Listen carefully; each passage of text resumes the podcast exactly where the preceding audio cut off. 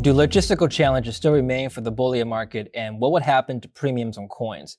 Joining me today is Ruth Crowell, CEO of the LBMA, to discuss these challenges. Ruth, welcome back to the show. It's a pleasure speaking with you today. Thank you so much, David. I'm, I'm really happy to be here. Let's uh, talk about um, logistical and uh, and the, the challenges surrounding the physical market. But before we get into that, can you give us a brief overview of the LBMA, the London Bullion Market, and sort of the origins and the uh, mission statement of the LBMA? Sure. So, LBMA is the world's independent authority for precious metals. And really, our mission is advancing standards for the common good of the global industry. So, we have three major standards um, in terms of what is called good delivery, and that's all about physical quality of the metal. Um, our global precious metals code, which covers ethics of trading, and then responsible sourcing, which is about setting standards in terms of the sourcing of the metal itself.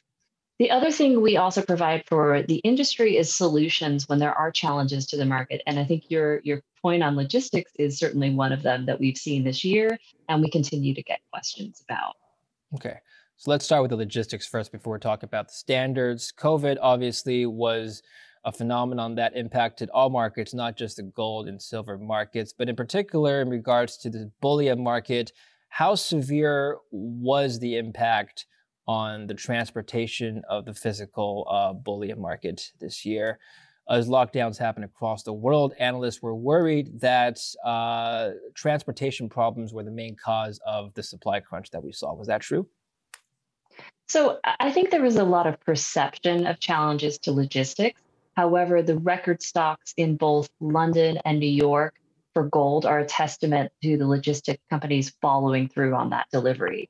Um, one of the jobs of LBMA, as I mentioned, in terms of solutions and acting as a point of contact for the local London market, was really to try to get facts um, out there in terms of questions like refiner capacity, um, challenges to logistics, so that people could could trade um, and operate from the, the truth of what was going on as opposed to just what was in the media. Um, and certainly that's something that we continue to do as we sort of look forward into perhaps challenges in the winter, um, as well as Brexit coming up in the UK. Mm-hmm. Yeah, we're going to talk about Brexit in just a bit. Stocks in New York and London were uh, were still high. How is that possible, Ruth? How were they able to restock their inventory? But uh, well, I would say during March and April, as I said, gold tends to had some logistical problems, which I think we talked about too. And the reason for that is a lot of people don't know that gold travels on passenger airline. So if people aren't moving, then there's less gold moving. So if there's less flights, there's less opportunities. And that was probably one of the major challenges. I would also say, um, you know, London is very much a physical market, and certainly the the the amount of gold held there, it's currently 560 billion US dollars underneath the streets, um, is a testament to that. New York doesn't tend to have the same physical stocks um, to the extent that London does, but this year has been an exception. Yeah. Um, you have seen enormous amounts of material coming in, um, and, and that's been reflected in the numbers. Yeah, one thing we've seen this year was premiums for uh, bullions and coins, particularly silver coins, uh, is just one example. Premiums really rose as the supply of the bullion uh, diminished as several factors weighted. I mean, what were some of the factors behind the supply crunch? You mentioned logistical challenges. Uh, what else? Was that the main reason, you think? Um, I would also say, you know, like we tend to see very much on the wholesale side of things, but certainly in terms of some of the comments on the retail and the coin that you mentioned, is that a lot of refiners and producers were focusing on core business items. So they weren't making the whole variety of suite in terms of the products that they would normally make because they're having to function on, on major points. So taking decisions with gold to make just London good delivery bars and sort of pausing some of the um, some of the production of other materials. So certainly those aspects had a hit on the retail market, um, but we certainly on a wholesale we didn't see those um, same impacts. Yeah, I think uh, what some retail investors and uh, uh, buyers of metals are interested in knowing now is that as uh, Europe and London go back into another round of lockdowns, as COVID cases mm-hmm. rise, can we possibly see the same problems emerge again? I mean, premiums have come back mm-hmm. down mm-hmm. to near normal levels, but people are wondering and worried that they might they might spike again the premiums. Well, you know, certainly it's something we we talk about in terms of potential market disruptions, and you know, part of our role in terms of being that point of contact for the infrastructure providers here in London is talking to the vaults and the carriers about how are you ready, and certainly ready for COVID challenges, but also ready for Brexit challenges. And I think the the overwhelming response has been they're very prepared. Um, and in some ways, having had the challenges of the pandemic in March and April has made the market more resilient to those challenges up ahead. Because, mm-hmm. um, you know, I think something people would worry about is we're all faced with pandemic fatigue, dare I say. Um, but, you know, certainly in terms of the professionals who are looking after the stocks and the carry of material, that is not the case. I think they're they're ready um, and taken steps in place to to ensure that service to clients is smooth. Has the LBMA uh, worked with the mints around the world at all? Uh, have you heard from the mints, like the Perth Mint, for example, or the U.S. Mint about coin production and meeting the um, extra demand that we've seen in 2020? So we're in touch with some of the mints, particularly the ones that are also accredited by us as good delivery refiners. So the Royal Mint, Perth Mint, these these are the Royal Canadian Mint as well. All of these are accredited by LBMA. So we're certainly in touch with them um, in terms of their supply to the wholesale. In terms of stocks, in terms of coins, I think it's more of a question for them directly. But okay. I, I, think anyone who's wishing to sell these materials has certainly worked hard to make sure that it's available um, for investors who want to purchase and getting ready for the, the further demand that may be ahead. Yeah. You mentioned Brexit. So let's talk about the market impact of Brexit. I think that in terms of Brexit, ultimately, um, as I said, the, the market has got a lot of resilience because of the challenges in March and April. So when we look at Brexit, ultimately, there'll be no change in UK law. So the smooth functioning of the wholesale market here will continue. Um, there are some concerns people would raise about well, what about the border in the cases of hard Brexit? Gold we expect to be prioritized because of its high value and the fact that it's coming in on passenger planes. Um, but if there were to be any disruption, we would work with the carriers and the vaults as we did in March and April to make sure that is smooth. Um, but again, that's not expected for gold. It could be more a case for silver because that's transported by you know freight in terms of coming across the yeah. border. It's really to set people's minds at ease that as it's been a long journey getting us to brexit um, that industry players have taken it very seriously in getting ready not just in terms of the logistics providers but also let's say some of our members who are, are banks and providing services to clients in U- europe. Many of them have set up european entities in order to make sure that that service is smooth well, I know so that it's a it's yeah. sort of not a not a concern as it were, but okay. it's certainly something we want to make sure that people are confident that um, people have prepared adequately. Well, I know that some financial institutions are considering, if not already, in the works of moving their headquarters away from London in the wake of Brexit. Uh, I wonder if the uh, storage facilities for bullions uh, in, in, in London are thinking of doing the same thing. Can London still maintain its status as one of the preeminent vault uh, storage facilities in the world? I think absolutely, and and part of that is because I know a lot of the thinking when the the vote happened, um, you know, a few years ago and caught by surprise.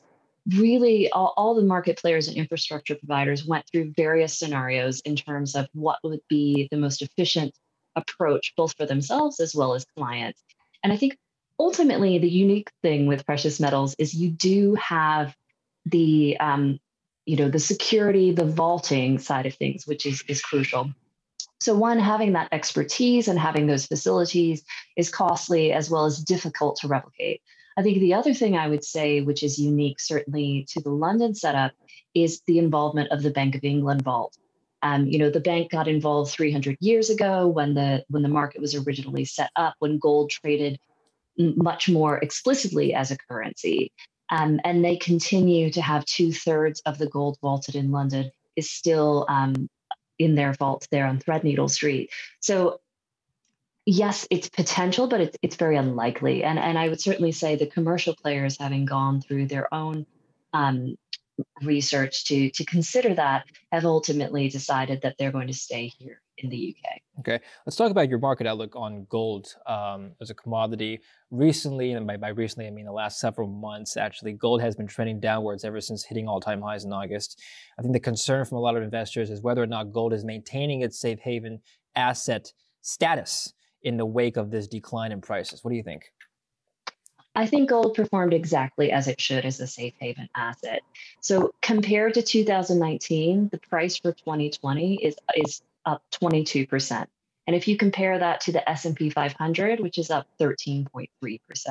So gold has done exactly as it should, act as an insurance product during difficult times. I think what you mentioned in terms of some of the profit taking that we saw in early November is to be expected given the high price. But I also think it's, you know, some of the movements that we've seen this month has really indicated how gold responds in terms of the fears and hope of the world. And if you looked at the news of when the Pfizer vaccine was announced between November 8th and 9th, you almost immediately saw a 4% drop in the price as we all yes. became a lot more hopeful in terms of the outlook for the future, both from a political but as well as an economic stand. So certainly gold has, uh, I think, performed absolutely as a safe haven. I would also, you know, there's some some points in terms of Asia, what's happening in Asia. I think in terms of 2020, we haven't seen the demand that we've had previously. Happy to report that analysts, um, in terms of who are based out there, are very bullish for 2021, okay. and that you should see a return to to Asia. Yeah, I'm curious as to how they made that judgment. If you were to consider gold as an insurance play, as a safe haven asset, as you described it, and if you were to consider that, uh, like you said, the vaccines in the works of being rolled out, and we see less risk going into mm-hmm. 2021, uh, could you not expect more profit taking, Ruth? It depends on which investors you're talking about. So, for Western investors, you would expect some profit taking, particularly as hopefully we're headed towards the light at it, what's been a long tunnel um, in terms of the world. But if you turn to Asia, you know, cases have been down for a while. Um, and certainly when gold prices are higher, you tend to have less physical demand. Um, you did have a lot of selling coming out of the Chinese as well as the Indian lockdowns, partly because people consider gold, you save it for a rainy day. And certainly with COVID, we believe that rainy day came.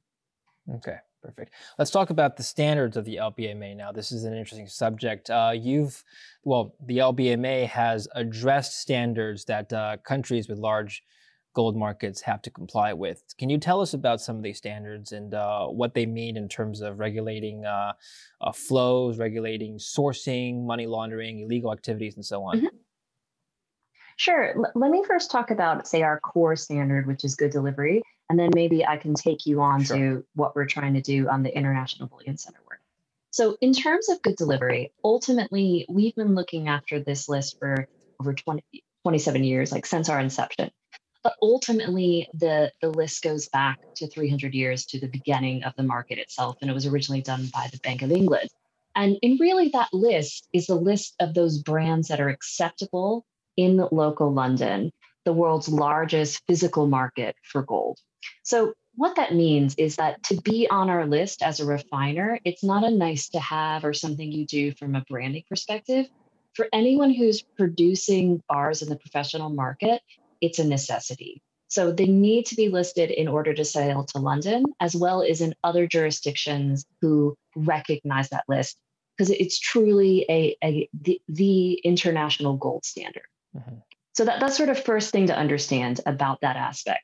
Um, the second, in terms of the responsible sourcing side of life and you know news we've talked about with the international bullion centers. So we've been running our other standard I mentioned, which is responsible sourcing since 2012. So we, what we basically did is extend the scope of good delivery to say it's not just about purity anymore. You've also got to prove it's been responsibly sourced. And we made that mandatory for the refiners on our list. Um, and that's meant that the 92% of all the gold that's mined that goes through our refineries um, has been meeting international standards when it comes to responsible sourcing. Okay. I know that earlier in November, the LBMA has issued statements regarding the UAE and potentially uh, banning gold uh, from UAE from entering the market. Can you can you describe uh, the circumstance around that?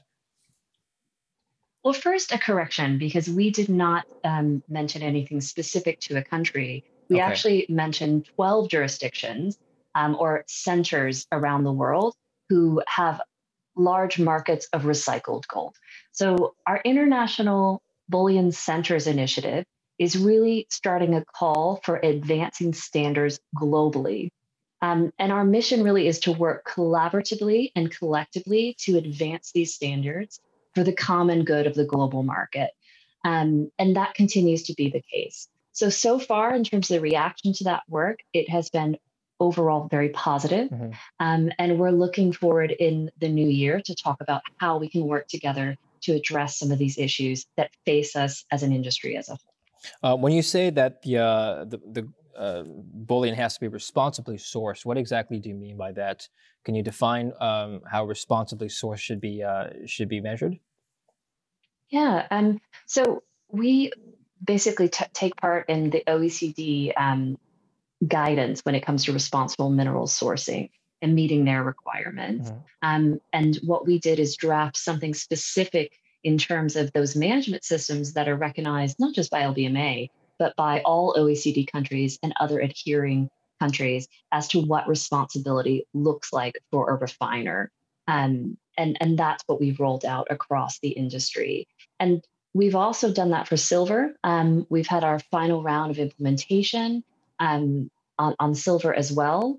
And in the past um, year, we've had our first round of audits bringing the ESG factor in. So we expanded the scope. Originally, it was about money laundering, just threat financing generally, um, terrorist financing, as well as human rights. Mhm. Um, and then we also put in requirements to address the environmental environmental sustainability and governance issues. Um, and that's something as I look forward to next year that we think we can use that unique leverage of LBMA to support some of the good work of our colleagues at the ICMM as well as the World Gold Council in terms of really defining what responsible um, ESG looks like for precious metals. Do the standards affect uh, specific corporate entities as well? Let's say, where if a miner were to operate in, let's say, a jurisdiction like the Democratic Republic of Congo, where conflict of Mhm. minerals is a big issue, uh, would the LBMA have any um, authority over uh, how how that is sourced?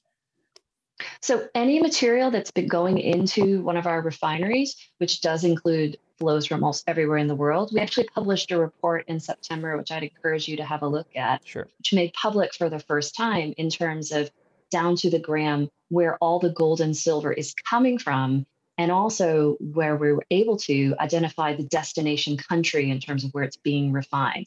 And that was really interesting in terms of having this overall picture of the flows. Um, and it's something that we're going to continue to improve on. One of the things that came out of that was really looking at the percentages of what type of material, because we asked for the gold and silver, but we also ask it to be broken down on type of material. So whether it's large scale mined or recycled gold or artisanal small scale mining. And actually, 55% of all the gold that was being refined was recycled. Um, we, we thought that was particularly important given some of the challenges on responsible. Basically, I think investors would like to know if uh, there are any particular jurisdictions or corporate entities that are close to being blacklisted so they can avoid them. can you comment on that? So I think ultimately the message we want to get across is we're here for collaboration Sure. and, and continuous engagement. Obviously, um, if those diplomatic processes break down, Yeah. then we the do reserve the right to act, uh, take action. Okay. Um, but it's an ongoing process, which you can imagine we're not just liaising with industry, but also um, with governmental bodies around the world. So when we have more to report, we will. Um, but we're really relying on those national authorities to to make their public statements. I, I look forward to following up on those reports. Finally, um, ESG. Can you comment on the global ESG movement, how that affects the industry, how industries are, uh, how companies, uh, corporate entities are complying, and the effects on the market?